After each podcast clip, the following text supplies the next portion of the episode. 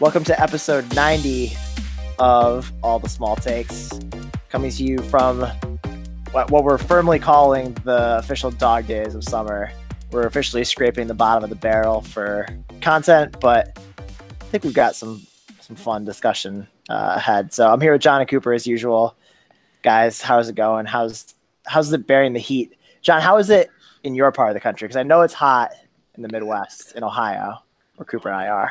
Um, it's it's hot and it's wet. Um, we have been having tropical storms. so that's actually, believe it or not, kept the for while it's while I think the um, the trees are about to fall down on the house because of the wind. That does for that period of time keep the keep the heat down, and then as soon as it stops raining, the you know the the air turns back into a solid substance that you can barely breathe. Um, but yeah, no, I mean that's fine. I'm not going outside too much right now because um, my brain is slowly turning to mush at this desk. I'm trying to study for the bar exam, and actually, uh, I asked Kevin if I was having a stroke tonight because I it was a period of time where I, I couldn't pronounce any words. it's good that you that your wife is a medical professional who can properly yeah. kind of identify. Yeah, you know the warning signs. yeah, well, glad you're not having a stroke. Yeah, no, still alive. So. And, yep, good. And if we start to hear you mispronounce, we'll just uh, we'll holler for Caitlin. Just keep going. It'll be fine. I'll, I'll snap out of it eventually. Cooper, how are you doing? How are you? Are you beating the heat in Cincinnati? No, dude, I was out weekend outside this entire weekend. I'm like sunburned everywhere, dude. And I was even like trying to be, I was trying to be vigilant, and I was like, I'm going to apply sunscreen every hour, which I don't think is necessary, but that's what I was doing. No, it is. And then I got home last night and I like realized that I totally forgot to apply sunscreen to my neck. Like just oh. completely forgot it. Rookie mistake. Inside or outside? In inside my neck. Sorry, the inside what? of your neck. Yeah, the, the, the inside. There, there's the inside part of your neck under the chin, and there's the outside part. You've, you've never called sure? that? no. okay. Well, I mean, it's it's a thing. It's a thing. Sorry, when I think of like the inside of the neck, I. Never mind, I'm not going. I think, yeah, I think. Yeah, what, yeah. yeah, yeah, like, yes, yeah. Your esophagus. And no, I don't. I don't put sunscreen there. I've I've only I've I've I have actually sun managed to burn this part of my neck multiple times in my life. Most notably, one time at band camp. Um, but that's oh. neither here nor there. What kind of sunscreen are you using? Are you using the sunscreen that's good for the coral reefs, or are you killing the coral reefs? Ooh. I'm killing all the coral reefs. Banana boat? No, no, no. It's it's uh, you got to it's like the good sunscreen. If you look at the the ingredients list, only has two like two or three ingredients in it, and it either has um, titanium dioxide or zinc oxide. That's actually also not poisonous yeah, no, to us. So, yeah. are you a Coppertone guy? Me? Banana boat? I have no, no idea. I, yeah. I grab what's available in the house and I use it.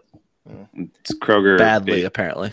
Kroger baby brand. That's that's what that's what we're using. You gotta get on the banana boat bandwagon. This no, the banana boat has the bad stuff in it. Oh, really? It's toxic. Yeah. Ah, but the memes, John. The memes, yeah. Is it worth it? Is it worth it? No, probably not. okay. Well, now that we know that there's an inside and an outside of the neck, I think maybe should we just end the podcast now? That's a fun fact the. So. That's a great title. It's a great title. I know. I wrote it down as the title of the episode because I'm always when when I'm editing, I'm always trying to think what could be a good title, and I think we just nailed it. The so, inside of the neck. Yeah. or this one time at band camp. Yeah. that, that one's a bit of a layup, though. You know. we'll see. Uh, we'll we'll see what kind of mood I'm in. Anyway, uh, you can check out the small takes on Twitter at small takes. I think Cooper's going to try to be a little more active. He's got a, a, fun little trip coming up that we can maybe chat about here in a second when we do our soccer discussion.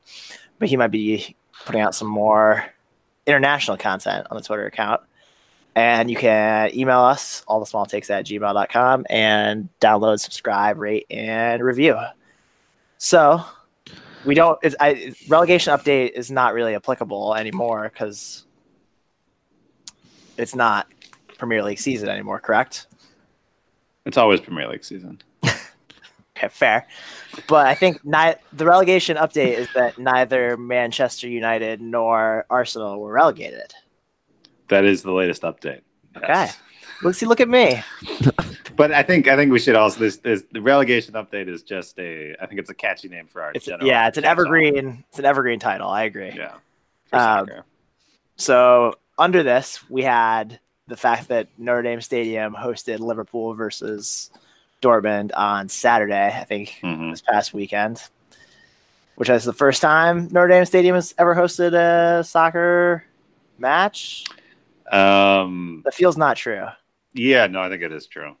Oh, okay, cool. I don't think that they ever played. I don't think they ever let them play soccer games in there, like in the '70s or the '80s. Um, I'm, I'm talking about the, the Notre Dame team. I think they, Yeah. they, whenever they played, I think they always had their own stadium. And this is like a trend of right. Uh, European soccer teams playing in large American football venues. Cooper, didn't you go to the Big House for one of these? You went to jail. Yeah, yeah. Went to jail just to watch the soccer game. Prison, Expresses prison my love for the sport. Yeah. Yeah.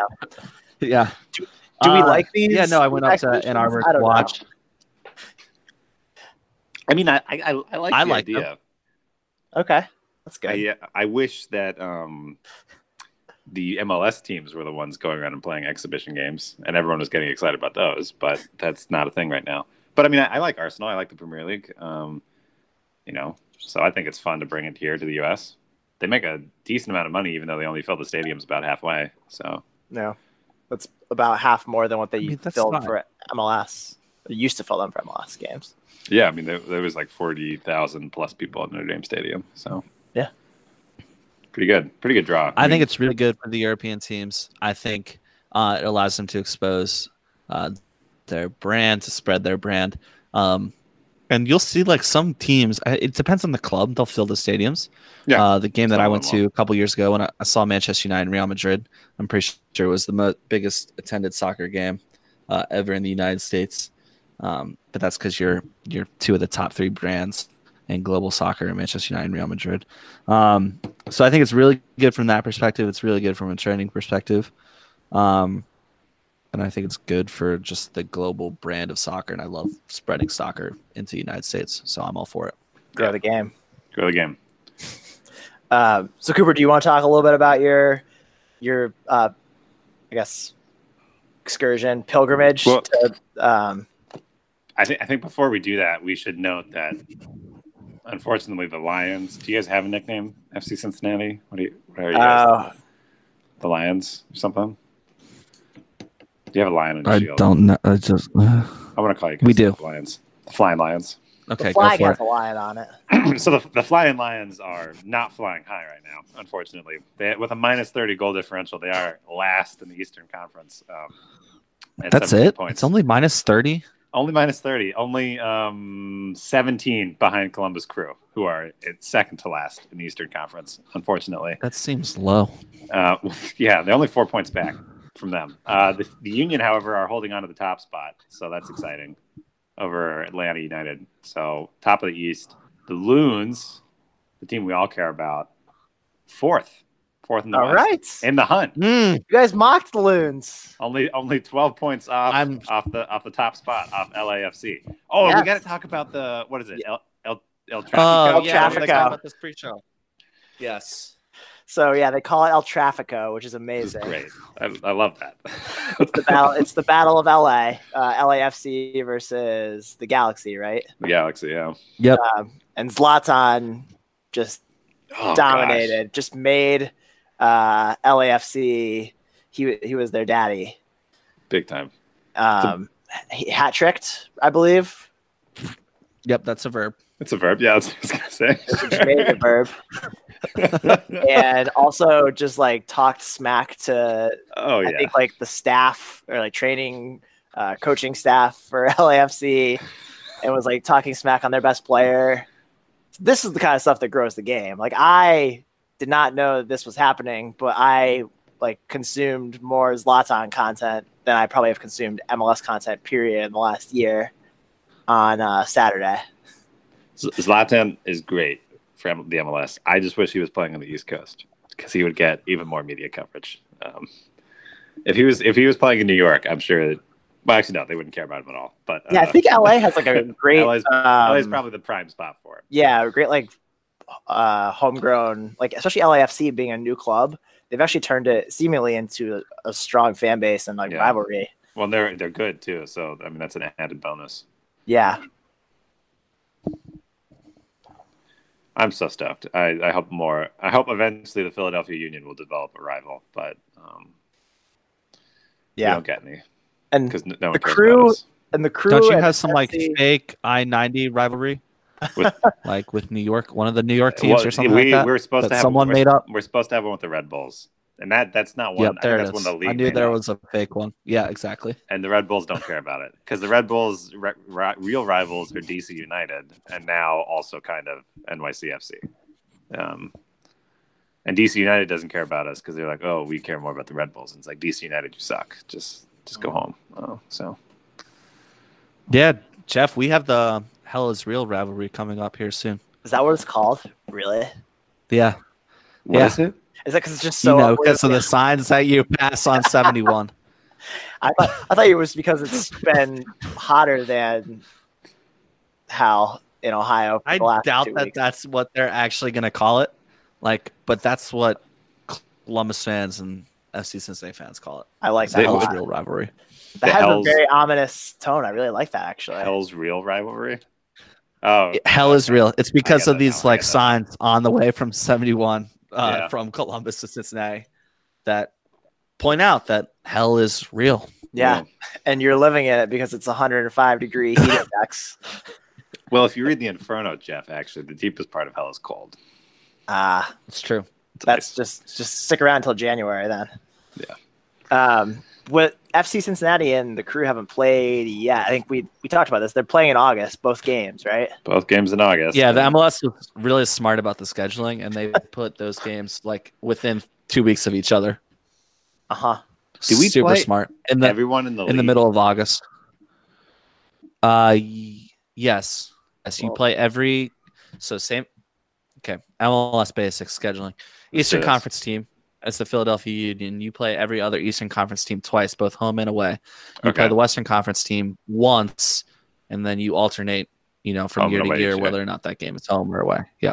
I feel like we should axe half of the the Western Conference or half of the opposing conference and just say you don't play them and you play your regional rival more often. It's like we don't have divisions, which is fine. I think divisions are dumb, but you just play your rival more often. Is that necessary? I mean, in Well, World okay, Soccer, I- they only play each know. other twice. Yeah, I guess so. Maybe maybe we just maybe we just fix the scheduling to actually spread it out more. Yeah, I mean, I do think the like the rivalries are what makes MLS. That's like a big selling point for them. Like, and it's really is the West Coast with Seattle, Portland, the two LA, LA, LA. clubs. Yeah, those seem to be the two best rivalries in American soccer. So I would be in favor of making those more frequent, a la like divisional games in the NFL or MLB. Yeah. How, how many games do we play in the MLS each year then? Math, I don't know. Yeah, Well, it's like 24 oh 36. It's 36. 36 games. Okay. And how many how many Premier League games do we play? 38, 38. 19 teams. Well, 20 total teams. Okay. 19 twice. All right, so that's actually on par. oh Alright. yeah, on par in every way. Yeah. Well, I'm Yep. just Yep. with the scheduling. Quality of play, hmm players, money. Yeah, pretty much all the same. Same league. Same league. Like this league. League. The league. Um, so just really quickly dovetailing off of that, Cooper, you are making a pilgrimage, your first ever visit to Old Trafford, which I, I imagine I- is well, a not necessarily true. I've been there before, first ever Yeah. visit for a game but uh, to Old Trafford. yes, for a game. Yeah, for the first game of the EPL season Oh, really? Are you gonna paint against up? Chelsea. Yeah, Man U versus Chelsea.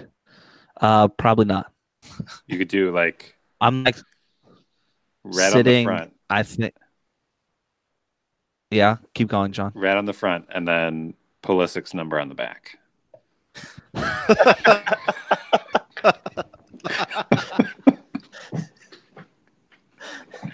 I think you got to do it. I do don't it. think they would actually let me in the stadium I don't think they would. because they're like super strict about that. Yeah.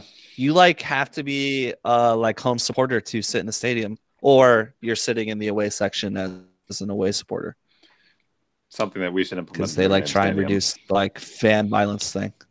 Mm. Hmm. What were you saying about wanting to do that in America, John? And Notre Dame Stadium. We should do that. Uh, yeah. Instead Yeah. of just selling all the tickets to Georgia fans. Anyway, Or just confiscate all the Georgia fans' cell phones. Really, whichever one's easier. But how would how would Notre Dame season ticket holders make money? I don't know. probably from their know, extremely lucrative I'm jobs. gonna, I'm gonna guess the Notre Dame season ticket holders, especially now that they axed all the guys that have been there for a while, don't need to worry. Don't worry about the the, Yeah. the money, money, dollar bills. Uh, so anyway, Cooper's gonna try to take some uh, take some pictures and some little snippets from his trip, but very cool. Be a fun trip. Are you gonna go look at the Premier League trophy? Should be super dope. You know, across the street. Wait, are are you talking about like one of the 19 that are in Old Trafford? No, I'm talking about one of the the one you know the team that actually won it this year. Go look at Man City, the real the real Oh, okay. champions. So you're not talking about going to like the museum and looking at all the trophies and the most trophies in out of any English club. You're not talking about those trophies. Well, not at the museum. no. Maybe the museum, but not at the museum. Is, this, is museum and controversial? Are those like two? Controversy. Cooper's Anyway. prepping so he doesn't stand out. You know. Museum. Uh, got a I'm lot. Of, trying. got a lot to learn. Uh, okay. Anything else on European football? Oh, yeah, I did want to ask John how he feels about the bruised banana uniforms. I don't like. I'm not. I I know this is bringing up a visual on an audio platform, That's what we but We're not above it. letting everyone else know you should go look the bruised banana Arsenal uniform. Do. They've. I mean, they've From what I hear, like you're either before. a fan or you hate it. Oh, those are dope. I think it's pretty disgusting. No, I like think those. It's not fine. bruised banana. It's like it's uh No, that's legitimately what the uniform is titled. Is a bruised banana uniform. yeah, I know it That's came what up it's when I googled it. It's like. A, Yeah. like what? Yeah. I don't. It's cool. It's got like a I- '90s kind of MC Hammer vibe. Yeah, which is dumb. Well, that's what it comes from. The old school retro kit is cool. The new one is not cool. I love their classic, their normal uniforms. Okay. I'm a They're fan. amazing. But I just Maybe- I just wanted to ask John how he felt about maybe this bananas. is the year I actually get an Arsenal uniform. Get the Yes. bruised banana. Do it. Not going to do that. Okay. Can't confirm. Can't confirm. Will not be buying the Bruce banana. Hey, when's your birthday? uh, February first. Yeah. All right. Uh, so from from that football to college football, we are going to do our second conference preview because believe it or not, college football is a little over a month away, and we're trying to get some of the we'll say less engaged, uh, at least with conferences we're less engaged with, out of the way. Which saddens me to say that the conference we're doing today is the Big Twelve. well, okay. Hold on. I think if, if that's the opening you're going to go with, I think we should have done the ACC today because too late. Notre Dame does superlatives. Well, well, yeah, no, I'm just, I'm just saying, I like, I, I dislike the Big Twelve. I don't think they're as good as some people think they are, but I do end up watching their games more often because I like their time slot. They all, they're always fun Big Twelve, Big Twelve games later on in the day. Yes, and they're always fun because there's oodles of points scored. Always. Yeah. It's a um yeah. But the ACC, I think, it's just crap football. Well, the ACC is worth waiting because it's more nationally relevant. Due to Because one, one team in particular, yes. Yeah, I mean, Dino Babers isn't going to win a national championship. what about um the guy at down at Miami, new head coach? The guy Yeah. down in Miami. Name escapes me.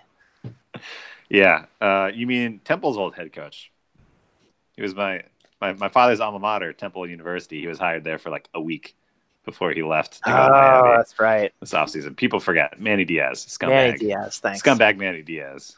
Shocking he would end up at Miami. Yeah. Anyway. Um, and Tate Martell.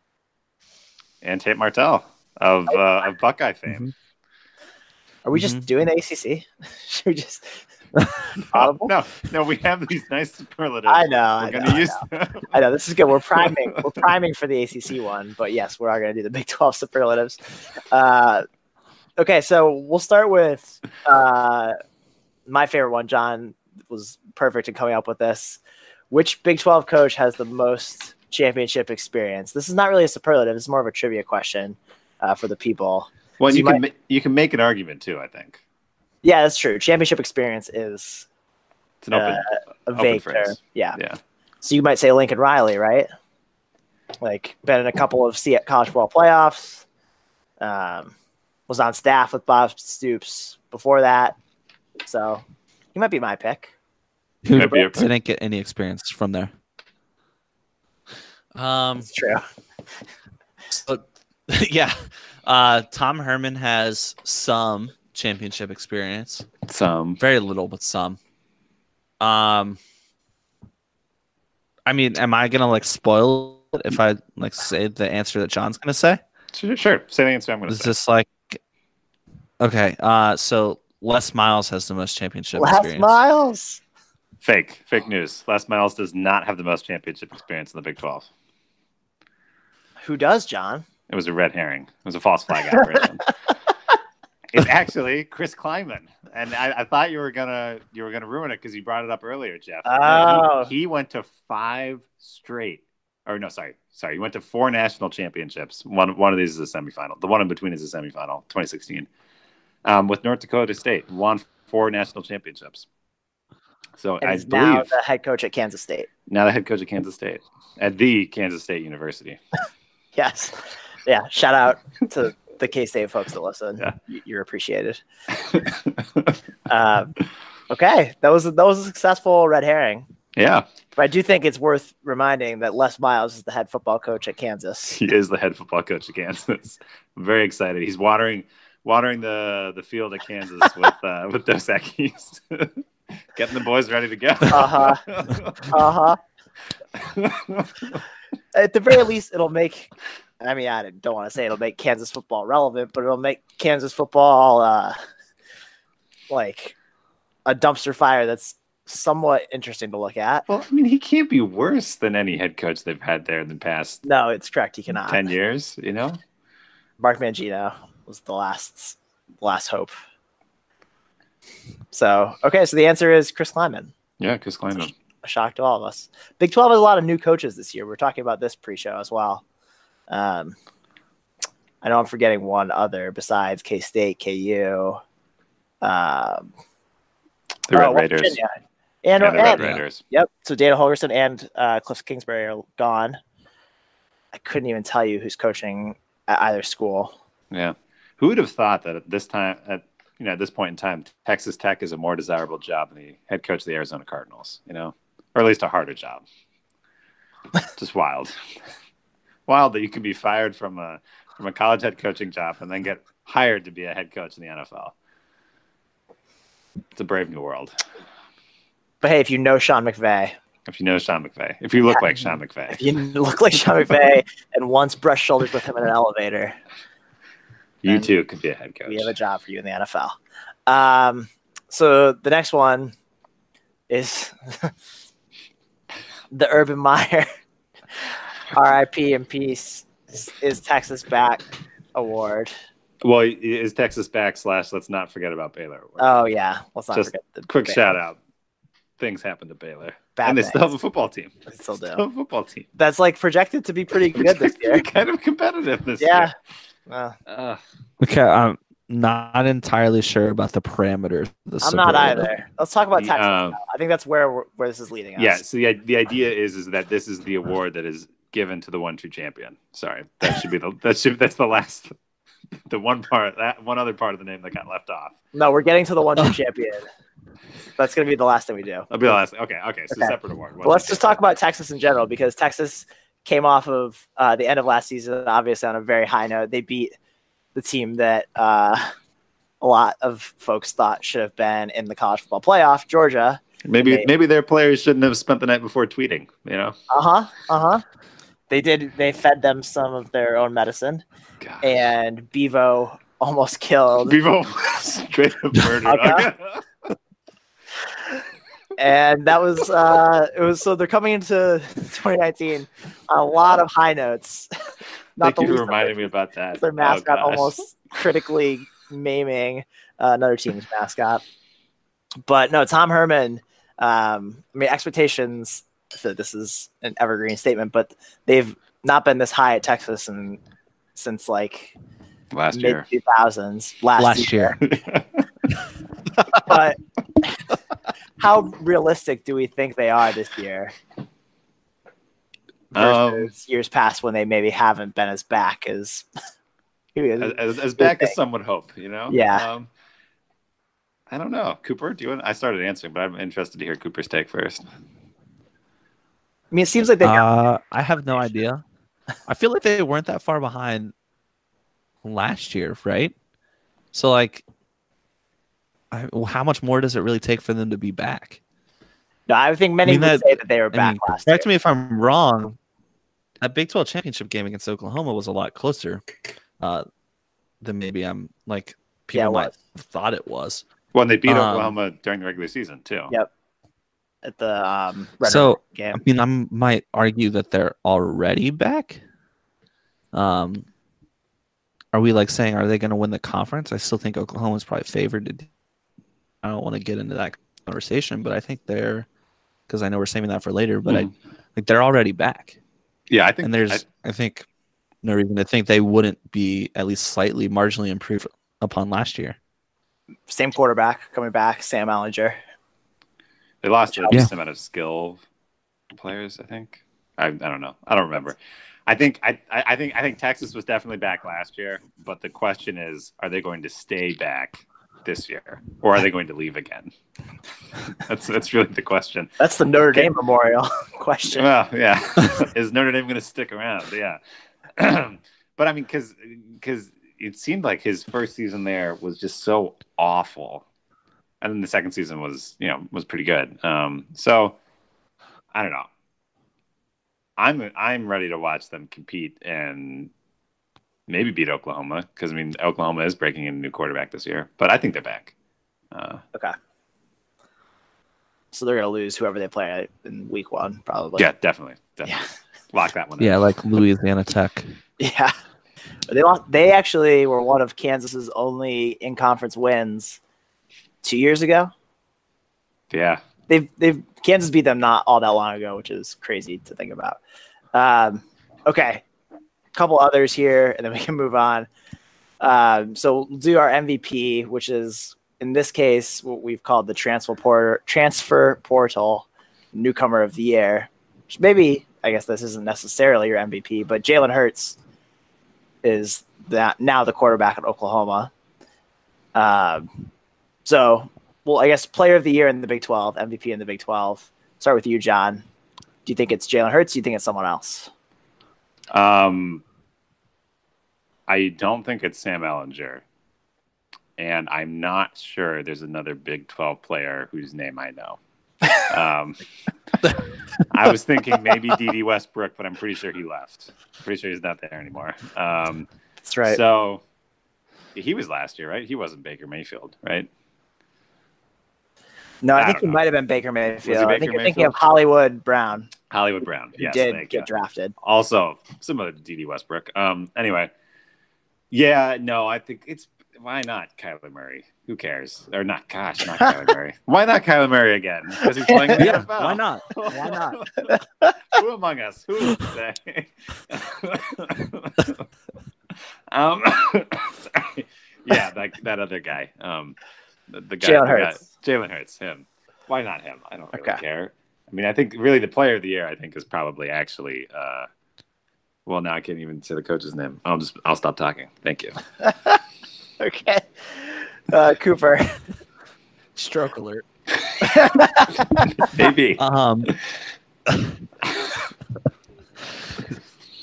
I mean, I'm in the same exact boat as John. I know two players, three players actually, in the Big 12. Two of them play for Oklahoma, and one of them plays for Texas. Um, and to play devil's advocate, I'm just going to pick the guy from Texas. Um, so I'll go Sam Ehlinger, who I think I picked last year, or I, I might have picked his backup to win. Either way, I picked a Texas quarterback.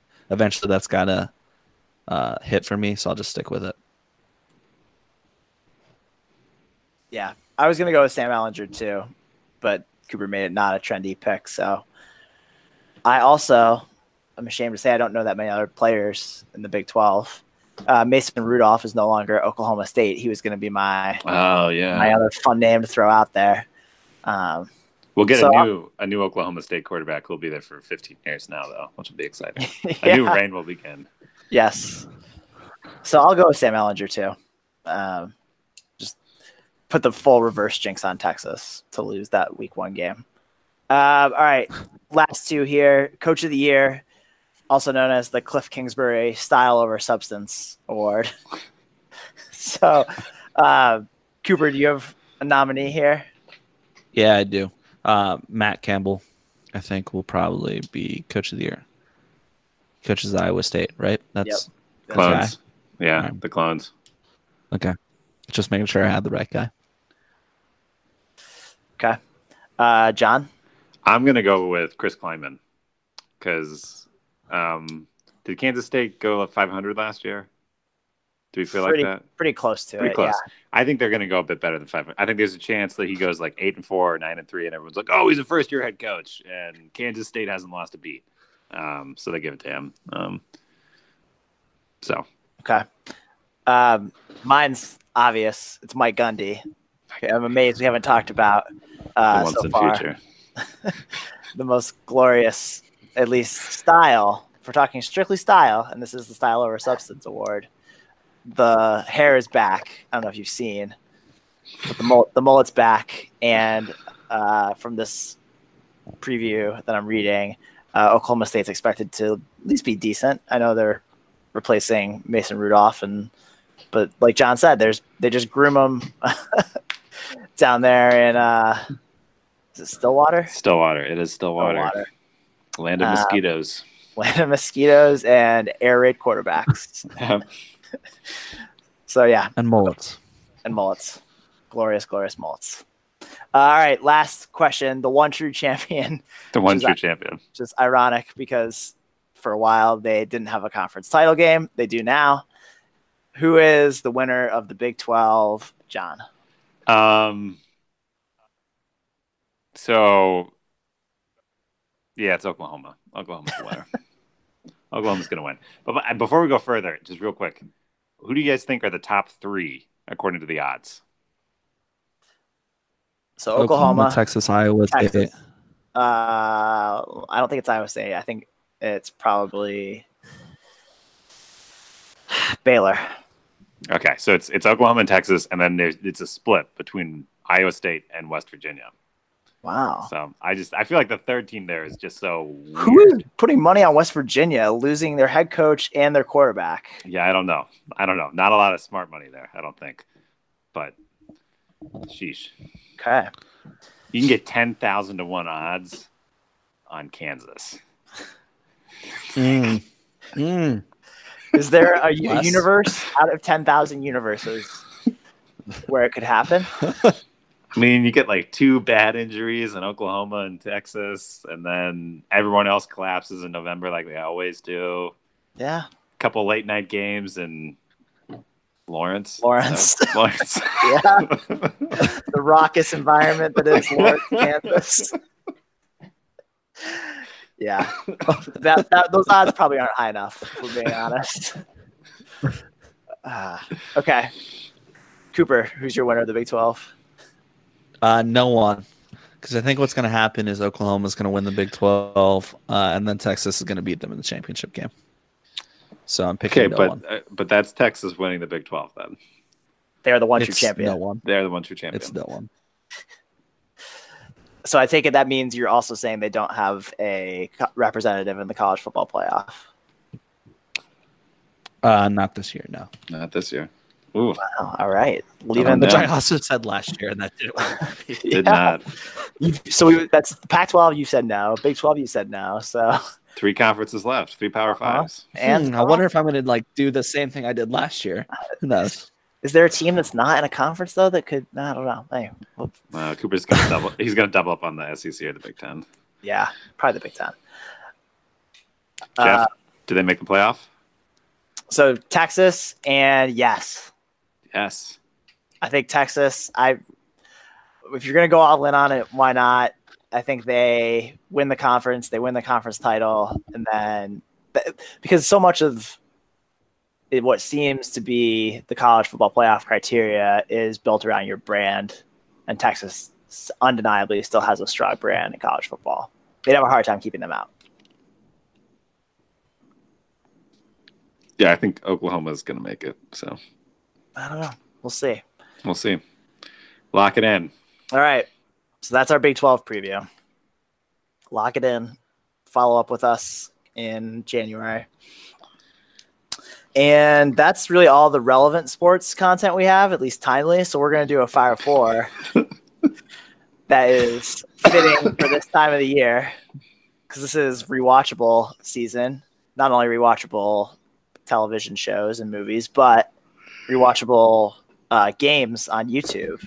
It's something we've talked about in the past. Cooper is a big fan of doing this to prep himself for college football season. Mm-hmm. Do it all the time. I think I've watched like every single Ohio State game that's on YouTube since 2014. See, that's we- That's pretty Are we doing uh, two days yet, Cooper, on that, or have we not? Have we not gotten into it? Uh, it depends. I mean, sometimes you can get like the like no huddle edition, where the video is only about like 40 minutes. You can kind of speed through those. Yep. Uh, but in honor of that, in honor of Cooper, in honor of Cooper's tradition, we're gonna do our Fire Fours of rewatchable games that in these dog days of summer when you have nothing else on, you turn to YouTube and what do you type in to uh, to fill your sports craving until college football comes around. So do we, how do we want to do this? Do you want to snake draft it? of course we do. Okay. Do the snake, get lost in the snake. It's tradition. So why don't we go John, me, Cooper, and then swing it back around? Can we change the order? Never mind. No, we gotta No, leave the names so they are. If you No, no, grab no. I, I wanted to change the order of the names in the Google Docs. I would have something to go. Oh. off but that would make it too easy. No, don't do it. Don't do Okay. it. All right. All right. I just know I'm going first. So yes, you're going first. doing one. Are we starting with four, going up to one? Is that the idea? Yeah, sure. I didn't really do mine in any kind of order. But- Okay. Well, no, if we're doing a snake draft, you pick uh, whatever. I'm not going to tell you. Oh, that's a good draft. point. Yeah, you do pick- your- It's a reverse snake draft. that Yeah, but no if one of your picks gets taken off the board, then Then yeah. Um, so it goes. I think my picks are staying on the board. I'm gonna do uh, pretty confident. uh, I'm gonna do two uh, honorable mentions. Uh, Okay. it's making your own rules. Fine. yeah, yeah, that's fine. Um, so it's uh, it's they both have to do with the twenty. you can't take this at the beginning. It's a reverse snake, Cooper. Come I'm on. gonna, I'm gonna actually take three picks here. you guys can go. but I'm, I'm I'm confident I'm not I'm not taking anyone else. It's a picks. really misshapen snake. John is all of a sudden like the Sam Presti of this draft. yeah. so the two honorable mentions are both from the 2014 World Cup, uh, uh, men's World Cup. Uh, in case anyone's confused about that, there was only I'm pretty sure there was only one World Cup in 2014. Um, but uh, it's Germany versus Brazil. Definitely one of the best soccer games I've ever watched. Um, just Germany pummeling Brazil. That was 2018, wasn't it? That was 2014. Just No, just Oh, to wow. understand how sick of an individual John is. John loves watching a stadium full of Brazil fans crying as they're watching their team get pummeled A group of young men in the semifinals of the World Cup. Oh, it's the good. pressure of their home Yeah. countries. completely taken apart. That was it was the beginning of the end for Neymar. It's right there. Um, Okay. anyway, that one, and then uh, 27. the honorable other honorable mention um, is the, uh, the Ne- Netherlands uh, Spain 2014 also, which Cooper uh, before the podcast told me correct, corrected me and told me it is called the the particular goal in it is Robbie van Persie it doing like this beautiful header and it's called the Flying Dutchman and it's pretty dope. So two honorable mentions there. On to the real list now. Um, number four because it had the least amount of yeah I think just taking everything into consideration. Number four is the 2012 Notre Dame Michigan State game. uh, which is also maybe the Manti game, if you wanted to call it that. Uh, it's the, it was the one the week of the announcement about uh, Manti's grandma and his not fiance or whatever girlfriend, whatever. Renee. Lene.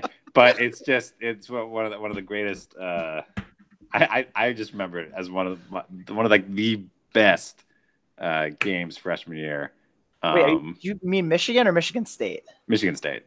Okay. Although Michigan and Stanford also were close. It's just I went with Michigan State because Okay. it was I actually watched that one on TV. Yep. Because it wasn't at home. So that was a great one. John Goodman catching this bizarre pass from Everett Golson in the end zone. It was great. So funny enough, I wasn't gonna do this one, but now that you said it, I had 2012 Michigan Notre Dame Ah, awesome. on my list for a lot of the same reasons. That was like the Leis for Manti game. yeah. It was night game, which was our first night game as, as students there. Um, it was the first time I met Cooper's um, now wife Olivia, somewhat infamously. Um, and it was a great Tommy Rees game. Great Tommy Rees game. And a Tommy great- Rees's only Yeah. rush. Tommy Rees scored the only touchdown Yes, in the game. he did. It was a, 13 to 6 was the final score. it was a And rushing he- touchdown. Yep, it was a QB draw. And the defense, I think, forced six turnovers on Denard Robinson, It was great. Michigan offense. That was Denard Robinson, um, Devin Gardner. Yeah, Um, that team was really good at it Michigan. was. Denard Yeah. Robinson's birthday also. It was his birthday, and that was uh, Manti like picked him off once. Oh, it was so good. Bennett Jackson might have picked him off once. Anyway, that's a great rewatch because um, it was like the really the kind of like first feeling in that season that because the Michigan State game was the weekend was the week after, right? Or a week No, it was, before. it was a week before. Okay, yeah. So it, those two games together were like that, and then later in the season, the Oklahoma Mhm. game um, were like announcements that Notre Dame that year was for real. Yeah. So Do that's you remember great. who who the running back was for Michigan State? Uh, was it Le'Veon Bell? It was Le'Veon Bell. That Yeah. was that ended his Heisman campaign, like the second week of the season. Yep. I was actually at that game in East Lansing. Funny story. My dad. Anyway, uh, Cooper. Um, so I'm not gonna like pick my fourth game because that's ridiculous. Um, the most rewatchable game I have of all time. Um, is kind of a little bit of a shocker that I'm going with this because I don't typically think soccer games are very rewatchable. Um, but the 2012 Man City versus QPR game, uh, where City clinched the trophy in like the waning seconds of the season uh, with a Sergio Aguero goal, is super iconic. I was watching it live. I've rewatched it several times. Um, sucks as a United fan, but an incredible sports moment. Okay. Snake it around now. Yeah, double, double up coop. Oh yeah, I have two. Sorry, Whew. got lost in the snake already. Um, number two, I'll go with uh, 2016 Cavs versus Warriors Game Seven. Mm. LeBron just going off, Kyrie going off, the shot, the block, the like nerves of the players in the final five minutes on both teams, and like how atrocious they both were at playing basketball Yep. because of the stakes and all that uh, was awesome. You had the the infamous Curry behind the back pass. Oh yeah, Kevin Love. Kevin Love actually playing defense. Yes, locking down Curry on the last. Shocking. Uh, yep. Yeah. Last possession. So, yeah, that was a pretty awesome game. That is. Except the Cavs wore those dumb uh, short sleeve uniforms. It's the only blemish on that entire Really? rewatch. I don't think they're that bad. Not a fan. They were also pretty lucky with them. They won. I'm not gonna like. It's All okay. about the lucky jerseys. Fair enough. Yeah. Um, okay, I guess it's my turn now. Um, also, in the interest of not being a super homer with this, one, this is maybe not a rewatchable game, but a moment. And I love college basketball, and college basketball has a lot of these moments. But the one that I always like go back to is the IU Kentucky game, uh, where it was Kentucky was undefeated at the time. John, do you know what I'm talking about? At Assembly Hall, the game winning Yeah. shot, the game winning three. It's just like insanity. Um, like insane crowd reaction, insane shot. And I can't think of oh, it's Watford. Christian Watford was the one who hit the shot um, for the Hoosiers. And this might be like a weird pick, but I just, if I could like bucket all of like college basketball home buzzer beaters or like NCAA tournament buzzer beaters into one, I might maybe just do that for this. But that's the one that like kind of gives the goosebumps. Yeah. I Figure that would play for you, John, as a IU. Actually, never went to a game inside Assembly Hall. Went inside Assembly Hall, made a made a basket inside Assembly Hall, but never got to a game for a plethora of reasons, many of which involved law school. So Okay, fair enough. Uh, all right, John, you have two. I have two. Great. Okay, so I'm gonna double up. Um, so I will start with the not Homer and then go to the Homer. Um, so not Homer is, I think, the latest I ever stayed up to watch a baseball game was Game Seven tw- of the 2016 World Series with the Cubs and the Indians. Um, yeah, it was because it went to extra innings. They put out uh, Aroldis There's a Chapman. rain delay. There was a rain delay. Yeah, it was just and like and like the again like the the nerves were insane. Like because um the Cubs had gone down and then come back uh from three one right. Yes. Yeah, and so the the Indians were at it was in Cleveland Yep. and the Indians were trying to hold them off and finally won a championship um, again. And they had an amazing squad. Anyway, I just think that's one of the that's one of the baseball games that has stuck with me for forever. Um, well, for three years, but uh, and then the my number two is uh, the most rewatchable professional football game for me is of course Super Bowl Super Bowl Fifty Two. Um, Suck. and and the Eagles beating beating the Patriots. Uh, and Philly watching the special. the the sack and the Philly special. Oh, it's so great. But you, you have to watch it with the Tide commercials. You got to watch it with the Tide commercials. Is it the, With, is it a Tide commercial? the Tide commercials. With uh, That's right. That was that Super Bowl. yeah, Chief Hopper or whatever his name was. David Harbour. Yeah, so good. It's a Tide commercial. Those are so good. Um, man, now I I really feel like I blew my uh, second one. I was trying to not be a homer, but there were so many homer worthy ones. Um, so I'll throw out as a non-homer ish one the 2014 AL wildcard game, the Royals versus the A's. Um, this was the Royals' first playoff appearance in 29 years at home. It was the they were down I think seven to two at one point, come back, extra innings, and then Sal Perez hits the double down the line. Um, also, like a very late night baseball watching experience. Um, and so I'll put that one on there too as a as a Kansas City kind of fan. That was very cool to watch. Uh, Cooper, you got two. Your last two. Okay. Um, last two. Man, this is really tough.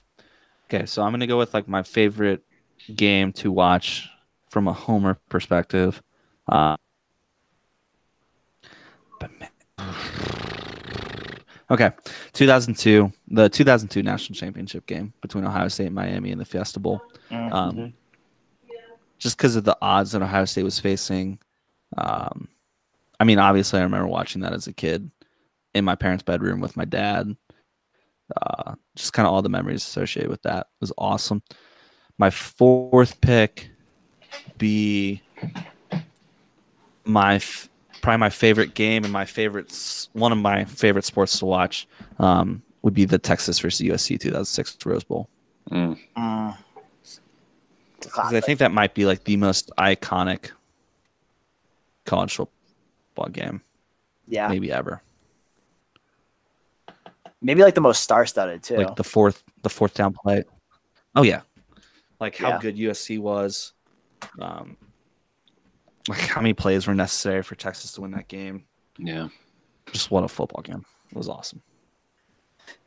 John, this could have been one of your honorable mentions too, but the Notre Dame USC uh, Bush Push game Oh, is actually, gosh, no. is actually like a, if you're like a masochist, it's kind It of a fun rewatch. yeah. Yes.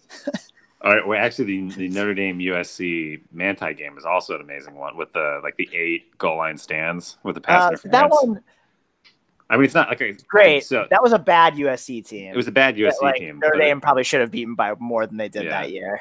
Um, Um, and, ac- and I, another, I think, great rewatchable game. Actually, no, no, no. I'm, I'm, waiting. I'm gonna save that until it's my turn because Okay. it, ties in with another one. Okay. Uh, so I have one more, my last one, and this was always going to be my number one.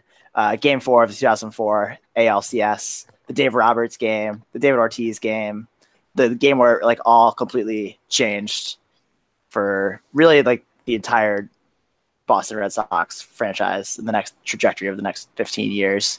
Um, and the dynamic that they have with the Yankees, and you look back on it, and like fractions of a second determined like Dave Roberts gets thrown out, then that series is over. The Red Sox, like, who knows what happens from there with the team and with the players that they, who they decide to keep around or not. And it's the start of David Ortiz's legacy in Boston, really putting him on track to be like a Larry Bird, Bobby Orr, Tom Brady. Like he is on the Mount Rushmore firmly now, and it started that game four in uh, 2004. So that was always number one for me. So, um, my last honorable mention is uh, the Texas A&M LSU game from this year. Oh yeah, Oh yeah, like 14 That's a overtimes. Great one. we're gonna do all, a bunch of not honorable even like- mentions at the end. it's not way. football. It was so, Whatever. No, it turned into like so brutal. Yeah. Anyway, that, that ties in with my number one, which is the most iconic and rewatchable game ever. Is the John Isner Nicolas Mahut match from the uh, tw- from 2010 from the 2010 championships at Wimbledon. Um, it's the longest match in Wimbledon history. It went 11 hours and 41 minutes long. Um, it's an amazing amount of tennis. I remember watching it, the watching part of it the, the first day, and then following it because it went. It lasted, I think, three days long, um, with rain delays and having to get in after other courts, and then playing past when because they don't have lights, they don't have uh, stadium lights in Wimbledon, so playing past when the sun went down. Um, just a wild game. So many aces. Uh, John Isner's finest hour, and then he promptly lost the next match. Um, 'cause he was, he Yeah. was physically exhausted. Wait, Shocking. how, how does one rewatch a tennis match, especially of that length? Is just it like pa- a highlights? well, yeah, you can do highlights, or you can just watch it on YouTube. I mean, the the Yeah, just Didn't sit down for eleven hours. no, but it's like the the Nadal Federer final from Wimbledon final from like, like 2009 or maybe it was 2010. Is the it's the it was the longest final in Wimbledon history until this year, um, but it's it was it's just an amazing one. Um, just both guys so good. Part of what makes Wimbledon so special until this year was that they don't have a tiebreaker on the last set. So normally you play until someone wins, someone gets six six games, and they have to win win by two. But if you get both get to six, you play a tiebreaker instead of just continuing to play. But in Wimbledon, for the fifth set, if you make it there, you just keep playing, and you just have someone has to break the um, their opponent. Um, and so that's what makes for these massively long games. But they changed the rules this year, so it's not a thing anymore. But Yeah, yeah, I was gonna say this year had like a really memorable uh, Wimbledon final too that you could probably put on some re- kind of rewatchable list Yeah. eventually. yeah, it's Yeah. the the year of the tiebreaker, unfortunately. Yeah. Uh, so what do we miss? What what are some other honorable mentions? Cooper, do you have any? Yeah, I had a couple, mostly homer picks. Um, obviously, a couple of LeBron games. I mean, we talked briefly about Game Six against the Celtics in 2012. Mm, Um, I think the big one, probably the most rewatchable, like highlight. It's kind of hard to rewatch full NBA games on YouTube. Um, would be Game Five versus the Pistons in 2007 when he scored like 27. 25 straight Yeah. points or 27 out of 31 points, Yep. final points for the Cavs. Um, that one, one of the most memorable soccer games for me is the, and I didn't watch it live, obviously. I've rewatched it since, would be the 1999 United versus uh, Bayern Munich Champions League final game. And it was when they completed the trebles last time an English team has completed the European treble. Um, and they scored two goals in like the 91st and 93rd minute of that game. So that's pretty memorable, memorable one. That's What about the- all I had on my list. The 2015 um, punt game against Alabama with Ohio State. Oh, the the kick six. Oh well, no. Okay, so the Auburn kick six, but I was talking about um, just the the national semifinal against Alabama was just it was a game of Ohio State kind of beat them up, but it was also this huge game of field position. Oh yeah, yeah, yeah. It was all, Yeah, like, because they have an alien punting for their team. yeah, it was insane. Um, Dude, whatever happened to him? I can't remember his name. I don't I know. don't think he's in the NFL, is he? Should be. he graduated. Dude, he was a freshman. His name was, was- J.K. Scott. He is the craziest He had like punter go go ever. gadget legs. Yeah, like I think said, this he was was his senior alien. year. I think this Yeah. was his senior year this year. No, he's playing for the Packers. Oh, there you go. Okay. And then, Yeah, figures. Yep. Um, in terms of Notre Dame games, we mentioned briefly the Stanford game. Uh, Off air, we mentioned the monsoon game, the Clemson monsoon game. Yeah, those fall into like the how badly do you want to make yourself hurt category. Um, like the the one that actually started this whole conversation, even before uh, we were on air, is the Notre Dame Kentucky 2015 Elite Eight game, which came up this week on Twitter with all those guys from that Notre Dame team back working out at Notre Dame, and that's a really painful yet kind of strangely enjoyable one to rewatch. So that team was amazing. Uh, anyway, I have others, but we're running long, so we can wrap up. oh, the two Ohio State Notre Dame games though would be on my list too. Oh, the, the Villanova, Kansas, and the two Villanova, Kansas games where they just bludgeoned them with threes, and Yeah. also the Villanova, Oklahoma game from 2016. what about the Jenkins game? The Jenkins game is good too, but it's not as enjoyable for me to rewatch because it's not, you know, that's good. But it's crazy. I love the the the the J J, Jay Wright calling the shot. I could rewatch that. Yeah, and just his like cool, calm reaction. Boom. Boom. um, also, sorry, I can't let you off the hook with this one, John. You mentioned World Cup games. You didn't mention a the Landon Donovan goal against Oh. Algeria. I was going to talk about. I, I well, you you went to the bathroom and I talked to Cooper about the 2010 USA England game, where the one where the Oh, the like cheapo goal. Joe Green or whatever, someone Yeah. like just collapsed and couldn't Yep. catch the ball. Yep. It was Clint Dempsey, I think, that Yeah, it was was. Dempsey. technically scored it. Yeah. Um, but the Algeria game, the Algeria game was infuriating because we had we had a referee. Yes. Who was- yeah. Ugh. But the Landon Donovan, the Landon Donovan goal where he came all the way up, he came up the side and then along the the back line and then scored across the front of the goal. Yeah. Wild, Yeah. wild. That and, Horrendous goalkeeping, but And that's then- okay. and then the goal against uh, Ghana in 2014. Oh yeah, Yeah, to John ex- excise the demons. yeah, John Brooks. Yeah. So I was surprised you left those off. We couldn't we couldn't go without mentioning them. Yeah. Well, then Uh, of course uh, the classic goals to win the 2011 Gold Cup, whatever those were. Uh, Who could forget? who could forget? Uh, okay, we could. I feel like we could do this maybe as an entire podcast, and maybe we will at some point. But for now, uh, let's finish up with our wastes of data. Do you guys have waste of data? I do. John, go ahead.